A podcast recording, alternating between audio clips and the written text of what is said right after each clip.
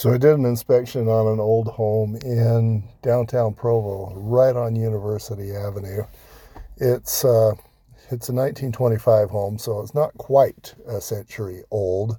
It has been converted into a rental, and then um, the client, who lives in uh, Vegas, is is uh, converting it to an Airbnb, and um, she's got some work to do.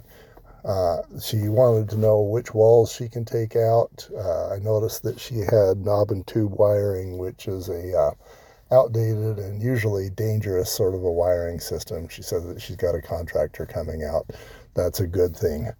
Um, I talked to her not only, I noticed that we had a clear span on the roof, and that was what she hired me to to tell her is what walls were were uh, structurally important, and because we have a mostly clear span, uh, many of the walls were removable. So that was a good thing for her.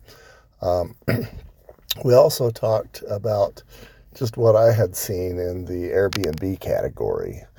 So basically, you know, the the rent. Uh, I guess she had the brother-in-law that was doing the property management, and he was charging about six hundred dollars per level. Based on what I've seen, it should be well over a thousand, uh, probably around fifteen hundred per level.